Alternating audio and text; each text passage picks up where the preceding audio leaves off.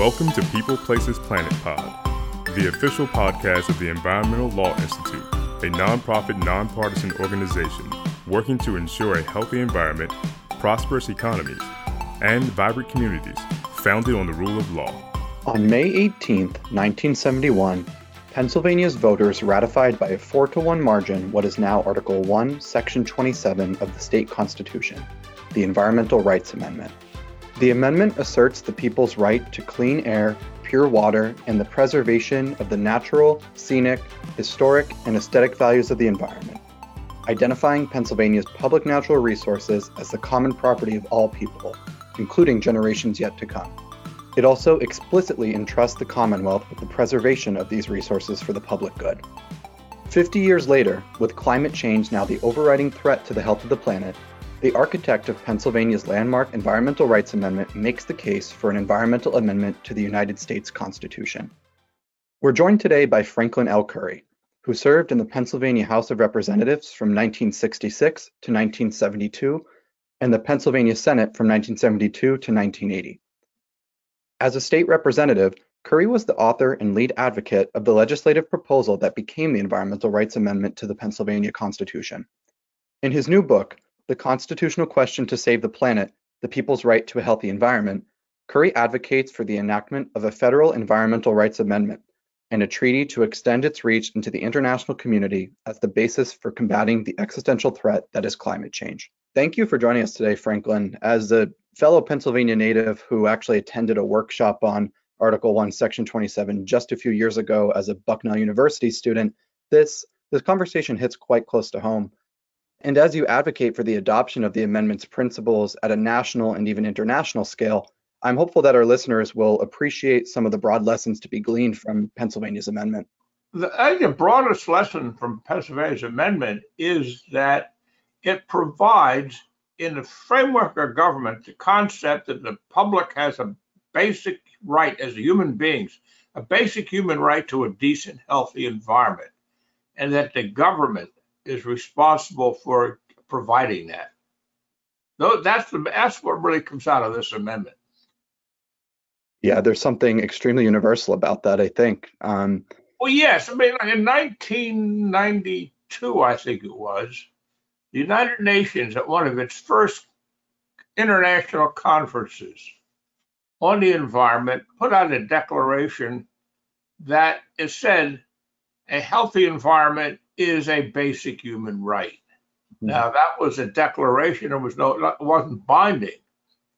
But the thing about my my amendment made that binding in Pennsylvania because it's part of the Constitution, and everybody who goes into public office in Pennsylvania, whether they are a legislator or a judge or a governor or anybody else, has to take an oath of office.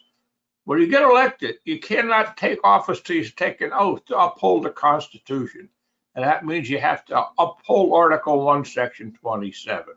So that's the that's the big thing we did. We put it in the Constitution the government's obligated to do that, and people can bring lawsuits if they think government is not doing it. They can go to court to ask the court to review the situation, which is another great point about the amendment. So, to get us started here today, I'd actually like to sort of go back to the beginning with the amendment. In your book, you talk about the birth of Article 1, Section 27. Can you tell our listeners the story of how Pennsylvania's Environmental Rights Amendment came to be ratified in 1971?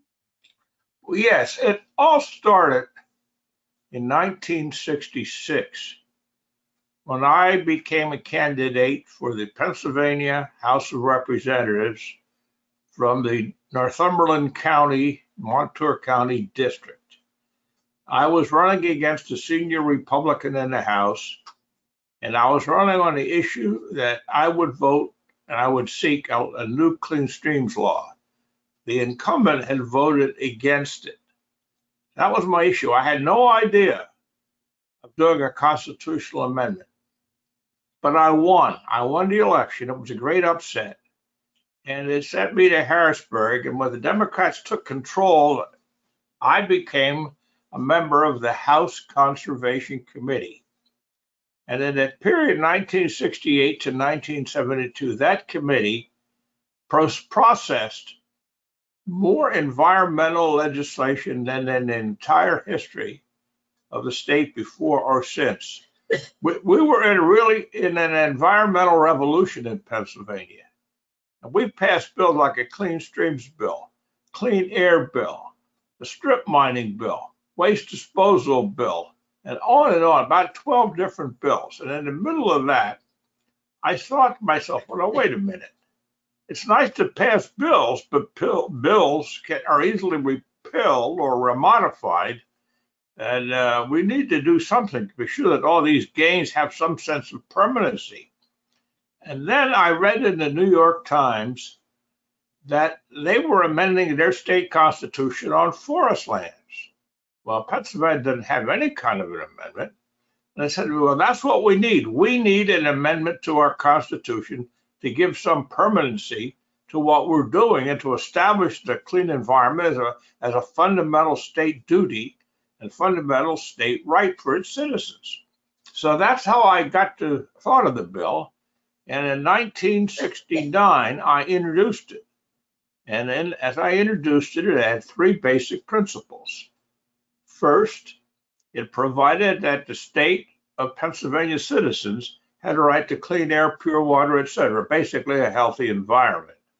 The second sentence said that the public natural resources of Pennsylvania belong to all the people, including future generations. Now, by that I meant the air and the streams, etc. And the final sentence said that the state government, Commonwealth, shall, ha- shall be trustee of these resources uh, and has an obligation to conserve them for all the people. So that's the way I introduced it. It, it, it, it was amended several times in the Senate and in the House, but finally it was passed in uh, the first legislative session. Now in Pennsylvania, constitutional amendments have to go through two legislative sessions in the same form, then go before the public. Well, it passed at 69 70 session. So I, in 71, I got re, I, I got reelected in 70. In 71, I introduced it in January. In February, it passed the House and the Senate, and it went on the ballot in May 8 uh, for the May 18th election in 1971, along with four other proposed constitutional amendments. Now, to get that approved by the public, I was fortunate. We had a number of statewide organizations endorsed it and pushed it, like the Pennsylvania Federation of Sportsmen's Clubs, which is headed by John Laudadio, who was also the chairman of the House Conservation Committee. The Pennsylvania League of Women Voters got very much involved uh, and supported it. Pennsylvania Environmental Council was a strong supporter. Pennsylvania Bar Association endorsed it. The other thing is I prepared a question and answer sheet explaining it, which I sent about um, three weeks in advance of the election to every newspaper in Pennsylvania. And I thought that was helpful. Well, anyhow, on election day, May 18th, the Environmental Rights Amendment passed by a four to one margin. It was a million some odd votes to 250,000. It was stunning. Women's rights, which was also on the ballot that day, passed by only two to one. And I and I'm not minimizing the importance of that, but I, I often kid my wife about environmental rights got twice the votes that women's rights did on that day. I and I could explain that, but it, both were important. How that's what happened. Other amendment, one other amendment passed barely, and two others were rejected. So it shows the people of Pennsylvania knew what they were doing. They sized up these amendments and they voted. And that's how it got to where, how we got it on the books. Well, thank you for providing some context on that. Could you speak to some of the early challenges and perhaps triumphs of the amendment um, when it was first ratified? Well, when it was ratified or approved by the voters in May, uh, Governor Shapp almost immediately used it to challenge the construction of a tower at Gettysburg, the Gettysburg Tower case, which was to be constructed by a private corporation in a way overlooking the battlefield. And he thought that, Governor Shapp thought that that was a, an infringement on the public's right to have a to see the battlefield the way it was. So he brought that lawsuit in, uh, in the Adams County Court. Adams County is where, bat- where the Gettysburg battlefield is located. And the court ruled against him. They didn't think he approved his case, even though he had he brought in his expert witnesses. Uh, people like Bruce Catton, a prominent Civil War historian. He brought in Louis Kahn, the great uh, architect, and he brought in Sylvester Stevens, the state uh, historian. They testified this should not be built because it violated the idea of the sanctity of a battlefield. But anyhow, the court ruled against it. But the court and I went to the Supreme Court and they, they affirmed that. But there was one important point in that case, even though Governor Shapp lost on the merits, the court did say the, the amendment is self-sustaining. Now, this is very important because a lot of people argued, well, yeah, it's not, you can't bring a lawsuit unless it provides for lawsuits to enforce it. And uh, the court said, no, you don't have to. It, it is self-sustaining. If you think your rights violated, you may bring the case, whether we rule for you or against you. So I thought that was a very important victory. And by the way, I always thought the amendment was self-sustaining. After all, look at the look at the amendments to the U.S. Constitution, the first amendment on free speech, etc. There's nothing they're saying you got to. Uh, there's there is nothing further authorizing lawsuits. It's just there, and you can do what you want with it. So I, I was pleased with that. Now, the second thing that came along was kind of a setback. In Wilkes-Barre, Pennsylvania, there is a river commons along the north branch of the Susquehanna, which is several acres of a park. And the state of Pennsylvania, the highway department, through Jacob Kassab, the Secretary of Transportation, wanted to take three tenths of an acre of that land for a new bridge or some other improvement up there. And um, Marion Payne, a prominent citizen in Wilkes-Barre, and some college students challenged that in court, saying that violated Article 1, Section 27. This is, and that made it the case of Payne versus Kassab. And the courts, with that case, set up a test a, a, for whether or not the constitutional amendment was violated. Violated. It was a three-part test they asked three questions. Has the uh, developer, in this case the Department of Transportation, done everything they can to minimize damages to the environment? Secondly, have they complied with all environmental laws? And thirdly, uh, do the benefits of the project outweigh the damage to the environment? And based on a, three-part test, the Payne versus Kassab test, they they ruled against Mrs. Payne. So that that became the law of Pennsylvania for the next 35 or 40 years.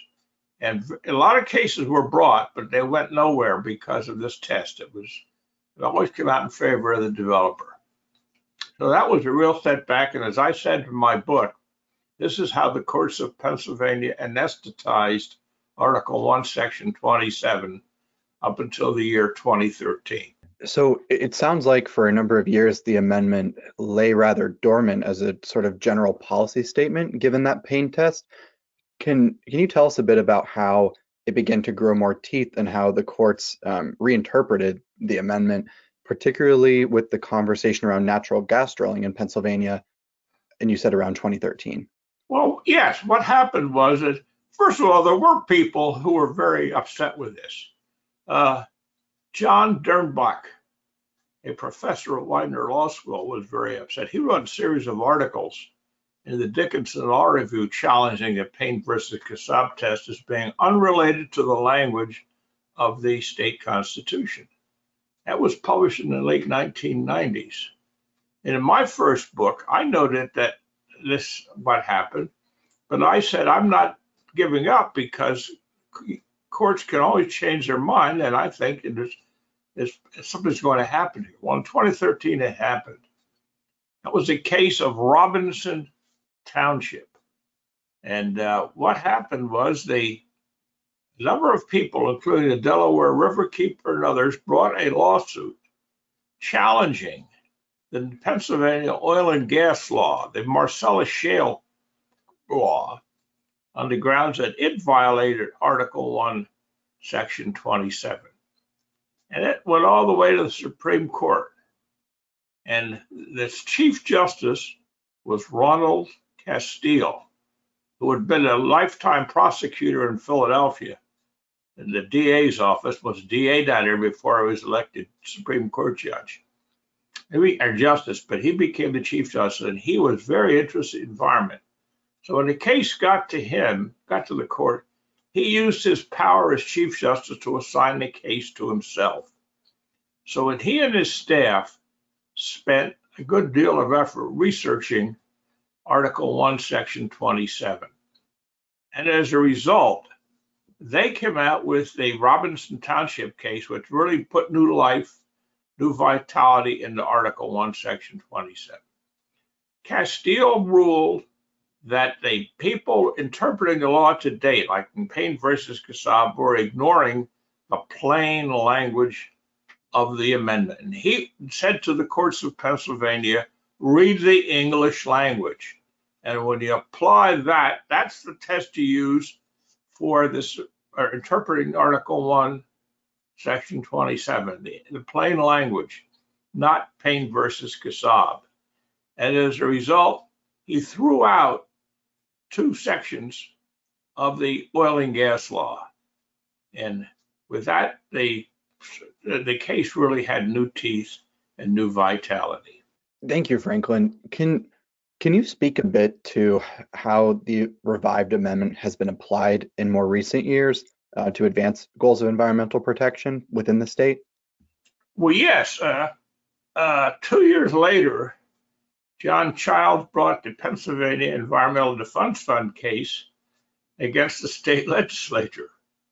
What the legislature had done was take money which had been from the oil from the uh, from the oil and gas fund, which was by law supposed to be used for environmental purposes only. But the legislature, in its desire to avoid a tax increase, is decided to shift the money to the general fund budget. And Childs' case uh, said that this was a violation of the, when it got to the Supreme Court again, this, uh, the court said that uh, this was unconstitutional and they had to change that. So that's that's what that's a PEDF case. And since then, it's been applied and it's, it's, it's being litigated, quite active It has a lot of vitality. For example, in the uh, there's a case pending now to use it to stop plastic bags. That case is pending. I don't know the outcome. I know in the, the Delaware River Basin Commission has stopped fracking, has issued an order stopping fracking in the, in the Delaware River Basin Commission portion of northeastern Pennsylvania.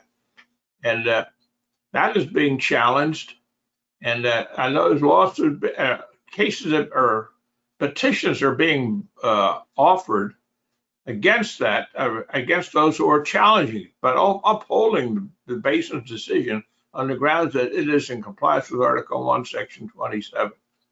So I'd say there's a great deal of uh, uh, of litigation out there. But beyond that, the amendment is very much alive in the state government. For example, if you go to the Department of Environmental Protection and you want to do something, uh, uh, if you want a permit that involves the affecting the environment, like a stream permit, put a dam through, or a waterway, or something like that, or any kind of a project involving the land, you have to fill out a long form called uh, uh called uh, uh, Form 9, in which you have to describe what you're doing and how it affects the environment, et cetera, et cetera. So the state agencies are paying more have paid attention to it. The Fish Commission and the Boat Commission use it as a policy statement, and uh, I think most of the state government uses it as a policy guide. So I think it's having a lot of impact. The other impact it's had is that other states have begun to follow suit. Uh, Hawaii and Montana have similar amendments, which adopted after 1971. And uh, there's an organization called the Green Amendment, led by Maya Van Rossum, the Delaware Riverkeeper, to have other states adopt the, uh, the amendment or something like it.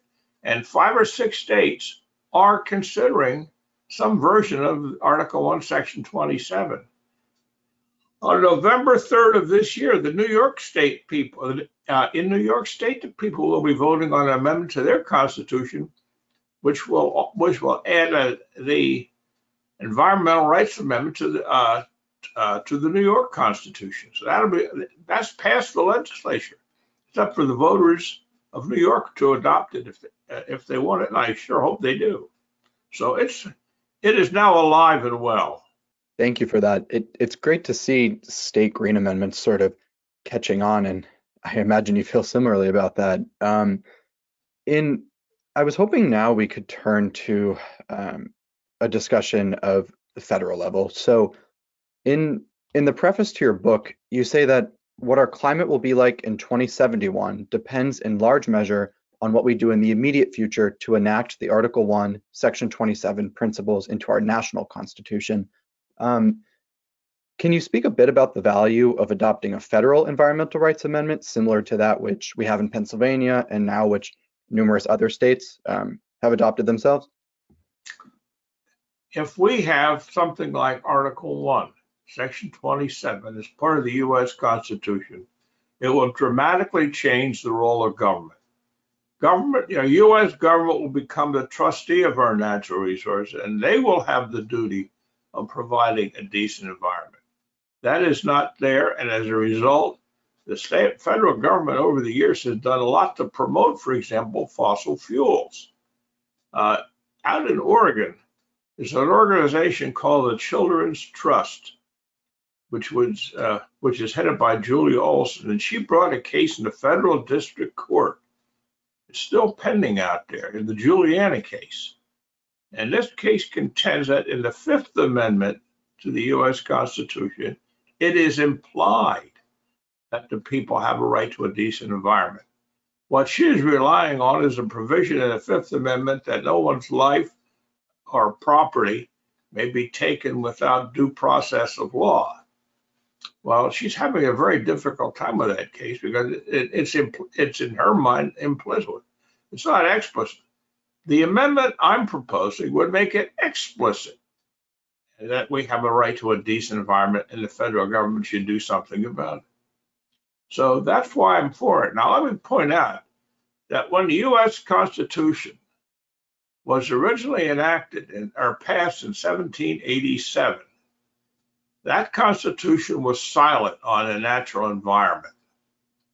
There was no reason to be anything else because resources were so abundant. Nobody had any doubts about any any concern about the future. The, the Constitution was also silent on slavery. It was it was silent on women's political rights.